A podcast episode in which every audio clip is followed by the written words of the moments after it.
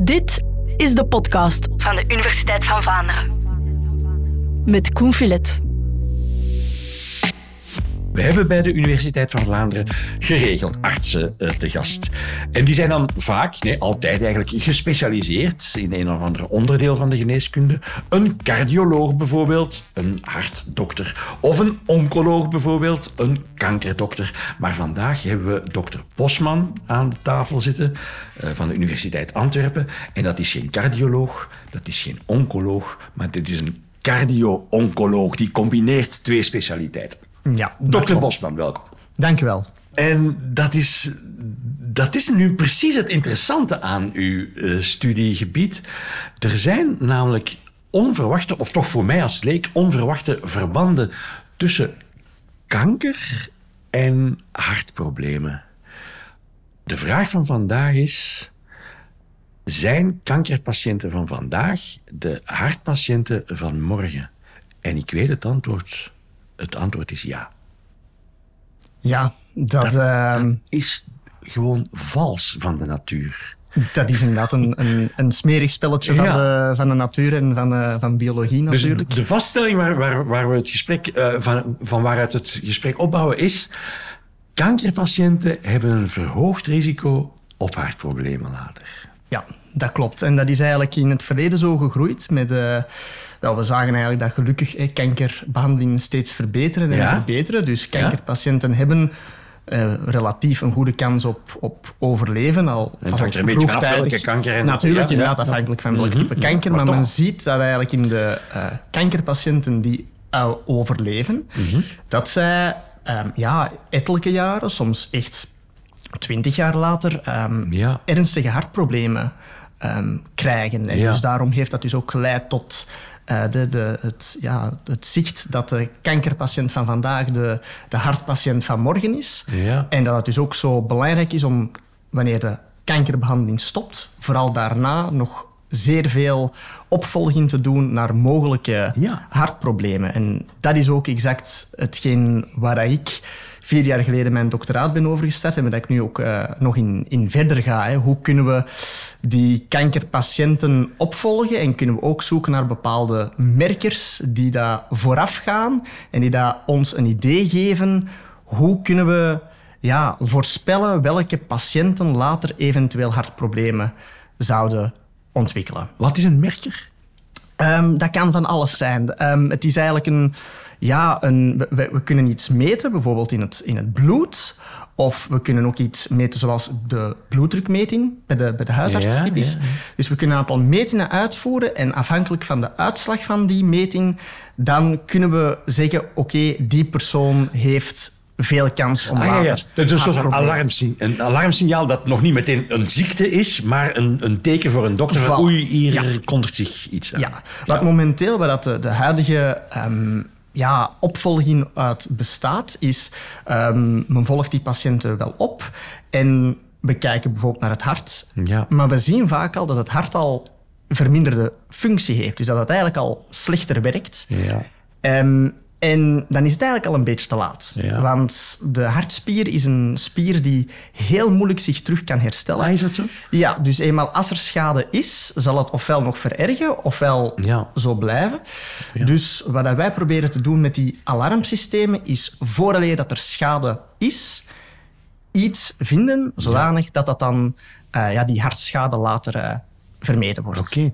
Ja, mensen die, die, die genezen worden verklaard van kanker. Je hoort daar als buitenstaander van vertellen, ja, om de zoveel jaar moeten die, moeten die gescreend worden en moet inderdaad in het oog gehouden worden. Maar ik dacht altijd als leek, dat gaat dan over die, die kanker, of die niet terugkeert. Maar dus dat screenen en het monitoren is veel breder dan alleen maar absoluut. de kanker op zich. Ja, ja absoluut. Dus inderdaad, zoals, zoals gezegd, het is typisch dat... Uh, Um, dat er naar die kankerpatiënten wordt gekeken, ja, komt de kanker niet terug. Ja. Maar wat dat dus heel belangrijk is en wat dat dus het vakgebied van cardio-oncologie zich op toespitst, die is ook echt kijken naar het hart, um, naar, de, ja. naar de bloedvaten wordt er ook heel veel gekeken.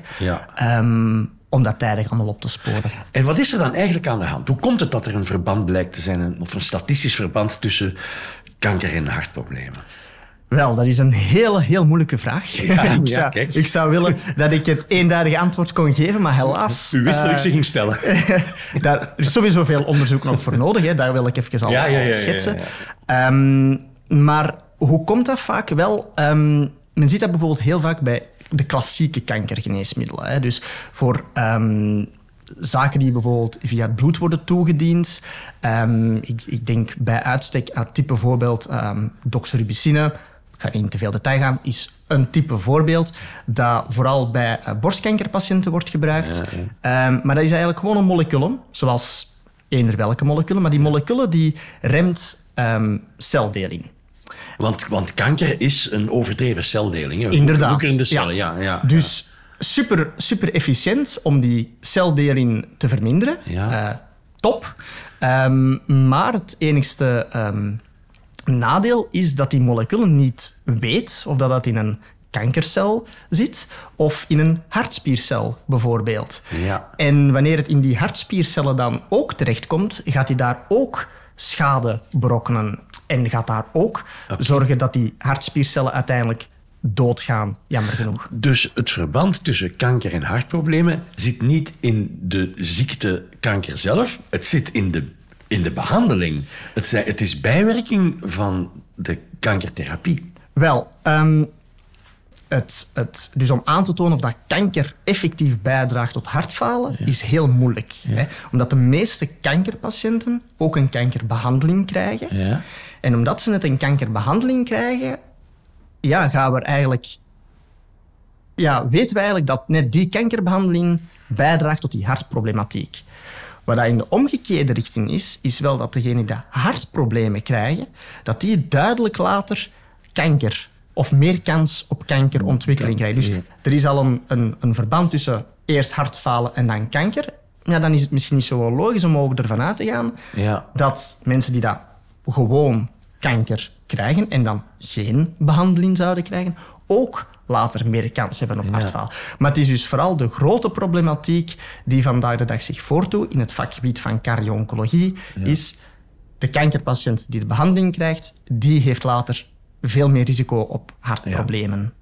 We zijn een beetje eh, eh, weggepraat van, van wat er precies gebeurt door die Ja. medicijnen, Ja. door die, die chemotherapie. Ja. Eh, En wat die aanricht in het lichaam, wat dan later dat hartprobleem kan veroorzaken. Kan u dat wat verder uitleggen? Wel, eh, zoals ik dus da- daar juist zei, van dat de moleculen op zich al eh, niet echt kan herkennen, is dit een kankercel of is dit een hartspiercel? Of heel je lichaam aanvalt? Of he- eigenlijk, heel je lichaam. hart. Nee, want dat is inderdaad ook zo. Het is niet alleen de hartproblematiek. Hè. Dezelfde kankerpatiënten hebben later bijvoorbeeld ook meer kans op, op nierfalen en op leverproblemen. Ah, ja, ja, ja, dus het is niet alleen hè, het hartproblematiek, maar ja, ik vertel het vanuit het standpunt van de cardio-oncoloog. Dus ik focus mij op het hart, maar het is wel veel breder dan dat. Ja. Wat dat die onderliggende mechanismen zijn... ehm, nou, ik weet niet, ik kan daar in, in detail in, in gaan. Maar misschien- Begin maar, ik zal stoproepen als het boven mijn petje gaat. Ehm, dus het is, de moleculen die zijn natuurlijk zodanig gemaakt in het verleden dat die heel toxisch Ja. zijn. Dus die gaan met heel wat verschillende eiwitjes eh, interageren. Ja. Die gaan daar aan binden, die gaan die eiwitfunctie daarvan verstoren. Ja. Die gaan ook de DNA-functie verstoren. Dus dat leidt eigenlijk allemaal tot Niet schade. alleen van de kankercellen, maar ook van je gewone cellen. Inderdaad. En dat leidt er allemaal toe dat uiteindelijk die hartspiercel ja, evenveel schade gaat ondervinden Ja. als de kankercel. Ja. En zo gaat hij dus eh, dood, jammer Ja. genoeg. Ja. Maar het, eh, de conclusie van die vaststelling kan niet zijn... we zullen maar stoppen met kankerbehandeling. Nee, nee, nee, absoluut, absoluut Nee. niet. Nee, nee, laat me dat ook wel heel duidelijk stellen. Ja. Hè. De, de podcast hier die niet om... En, hè, en, de- en luisteraars die met een kankerprobleem zitten... moeten ook niet zitten denken nu van... ja, ik... Goh, Nee, nee, het is absoluut niet. Het wil niet zeggen omdat je nu de kankerbehandeling eh, krijgt, dat je later sowieso Nee. hartproblemen zult, eh, zult krijgen. De kans toch. is er, hè, zeker en vast. Maar ik wil net met, met deze podcast illustreren dat het belangrijk is om een heel goede opvolging van die patiënten te garanderen. Dus wij werken heel nauw samen met het Universitair Ziekenhuis van Antwerpen. Ehm, daar zijn studies lopende waarbij men effectief op basis van mijn muisonderzoek eigenlijk nu in patiënten Muisonderzoek zo- onderzoek op muizen. Oh ja, inderdaad, onderzoek ja. In, in muismodellen. Hè. Ehm, waar dat we dan nu in patiënten gaan zien of dat, dat ook kan helpen om Ah, ja. vroegtijdig die hartproblematiek op te sporen. op te sporen, niet, niet te voorkomen. Het is niet zo dat u, dat, dat u mee, met eh farmabedrijven samenwerkt om andere medicijnen te ontwikkelen die die eh, neveneffecten niet hebben. Wel, ehm, natuurlijk ook. Dat zou eh, ideaal zijn. Dat zou ideaal zijn. hè. Ja. Het, het is altijd beter dat we nog een, even, eventueel, als we tussen haakjes te laat al zouden zijn, dat we het nog kunnen Ja. eh, redden. Maar ehm, dat is nog, daar, allez, ik ga daar eerlijk in zijn, werk. dat is nog, dat is nog veel, veel onderzoek eh, voor nodig. Moeten we heel goed begrijpen wat dat daar juist speelt. En ik heb, zoals ik daar juist gezegd, ja, wat, wat, wat moet je doen tegen een ehm molecule die zoveel schade berokkent? Ja, je kunt die werking daarvan verminderen, maar dan vermindert misschien ook de efficiëntie tegen de kankerbehandeling. Ja. En dat willen we natuurlijk niet. Dus Ja. als we al merkers kunnen hebben, ja. hè, die alarmsysteem, als we dat al hebben en we weten, oké, die patiënt moet misschien een aanpassing van de dosis bijvoorbeeld krijgen, of dan moeten we de behandeling lichtjes gaan aanpassen. Dat is al heel veel. En uiteraard, later kunnen we dan eh, hopelijk een, een, een kankerbehandeling aanbieden die dat even efficiënt is, Ja. maar die dat het risico op hartproblematiek minimaliseert. Ja. En u heeft nu net gezegd, mijn onderzoek op muizen. Ja, klopt. Dus dat wil zeggen dat we in een fase zitten van het onderzoek die echt nog ver afstaat van, het, van de toepassing op menselijke patiënten. Ja, ja zeker. Ehm, wel, zoals ik dus daar juist zei, de, de, ik heb een aantal merkers ontdekt tijdens mijn onderzoek. Er bestaat ook niet de perfecte merker. Ehm, wij zijn ons alle ervan bewust dat er heel veel onderzoek nodig is en dat we ook naar heel veel merkers moeten kijken om net iedereen goed te kunnen monitoren. Ehm, maar het zijn, ja, dus die, die merkers, daar hebben we wel al een aantal interessante van gevonden.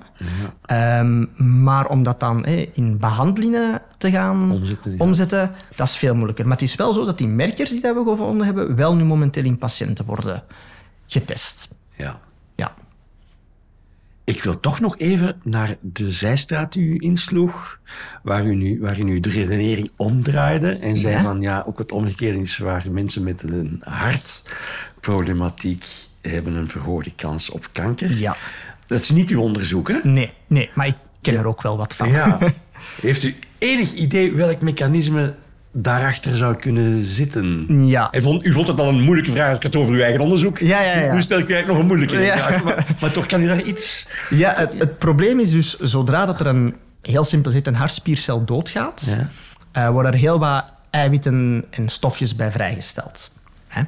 Ehm, ja, die, die cel barst tussen aanhalingsteken als het ware open. Dus alles wat er in die cel zit, komt vrij. Dat is het, het normale proces van het einde van een cel, van elke cel in ons lichaam. Hè? Als- ja, klopt. Ja. Ehm, en bij sommige mensen die dat dan hartproblematiek gaan ontwikkelen, gebeurt dat te snel. Ja. En die eiwitjes en die stofjes die komen in heel je bloedvatensysteem terecht. Ah, En die kunnen natuurlijk ook nog gaan ja, binden op andere cellen, die gaan activeren of net gaan inhiberen, waardoor dat die natuurlijk ja, misschien getriggerd worden Ja. om de switch te maken naar oh, ik ga nu een kankercel eh, worden. Ja, Ja. ja. Maar daar moet dus echt nog echt heel veel onderzoek naar gedaan. Daar moet nog heel veel onderzoek eh, naar gebeuren. En dat is Ja. niet uw onderzoek. U houdt zich bezig met de omgekeerde beweging, de kankerpatiënt en zijn hart. Wel, we zijn een, een, inter, eh, een interdisciplinaire onderzoekslabo waar we al die ehm, zaken eh, combineren en waar we natuurlijk ook van elkaar voortdurend leren. Ehm, maar het is wel ja, het is belangrijk hoe vroeger we natuurlijk bij zijn, hoe vroeger dat, dat dit nieuws ook Ja. bekend staat, hoe meer patiënten zich daar ook van bewust zijn en hoe meer dat die natuurlijk ook in studies bijvoorbeeld Ja. eh, kunnen eh, Ja, ja, in dienst gaan volgen. ja, Dank ja. u. Ja. Waar ik nog zat aan te denken, ehm, ik, je zou, na uw verhaal gehoord hebben, zou je kunnen denken, dit gaat vooral over oudere mensen. Hè? Je krijgt hartproblemen op een zekere leeftijd. Maar dat is niet zo. Hè? U bent toch geïnteresseerd Nee. In, in heel jonge kankerpatiënten, Ja. wat er dan op het hartniveau gebeurt. Ja, het is eigenlijk het is heel interessant om te zien dat bijvoorbeeld, eh, gewoon om een type voorbeeld te geven, dus borstkankerpatiënten die dat die doxorubicine krijgen, Ja. zoals ik eerder zei, dat zijn typische patiënten die dat later eh, ehm, hartproblemen krijgen. Maar dat zijn meestal hè, borstkankerpatiënten. Dat kunnen vrouwen zijn van een jonge leeftijd, maar gemiddeld gezien zijn dat hè, vrouwen van middelbare leeftijd. Ehm, en ja, die zijn natuurlijk, of die worden ook al een beetje ouder, dus de kans dat daar hartproblemen optreden is sowieso ook al ietsje groter. Ehm, maar hetzelfde ziet men dus ook bijvoorbeeld bij kinderen. Ja. Dus ehm, ik denk aan zesjarigen of kinderen die in hun puberteit zitten, die een zeer agressieve kanker hebben. Ja, natuurlijk willen we die zo goed mogelijk genezen. Dus krijgen die ook heel vaak die doxorubicine, net omdat het zo efficiënt is. Ja. En we zien dan dat die jongeren genezen, wat dat goed is. Ehm, maar we zien dus ook dat dus de, de, de kinderen, ja, dat die later rond hun 40, ook rond hun 30, soms ook heel snel na hun kankerbehandeling, ook die hartproblemen krijgen. En dat is merkwaardiger dan iemand die rond 50, 60 hartproblemen krijgt. Dat is, Ja. dat is niet gezond, maar dat, is, dat hoort min of meer tot de normaliteit. Ja, Ja. wel natuurlijk. hè, Uiteraard bij die oudere mensen is het ook niet normaal. Nee, het nee, gebeurt ook goed, maar- te snel. Ja. Eh, maar het is vooral ja, die, die ehm, kinderen die dat ehm, ja, zo laat eigenlijk hartproblemen krijgen, is zeer Ja, ja, ehm, onrustwekkend. Want dat willen we natuurlijk ja. Ook niet. En onrustwekkend wil in wetenschappelijke kringen ook, is, is ook interessant. Natuurlijk, Ja. absoluut. En Ja. dus, We eh, willen uiteraard, het denk, deel van, eh, of het doel van Ja, ja. elke medische discipline is om mensen te helpen. Ehm, en zeker dus ehm, binnen het hele vakgebied van die kankerbehandeling ehm, is een verdere opvolging naar hartfunctie en dergelijke zeer belangrijk. Het was nieuw voor mij, dokter Bosman. Zeer interessant. Bedankt voor de uitleg. Dank wel, dat is eh, graag gedaan.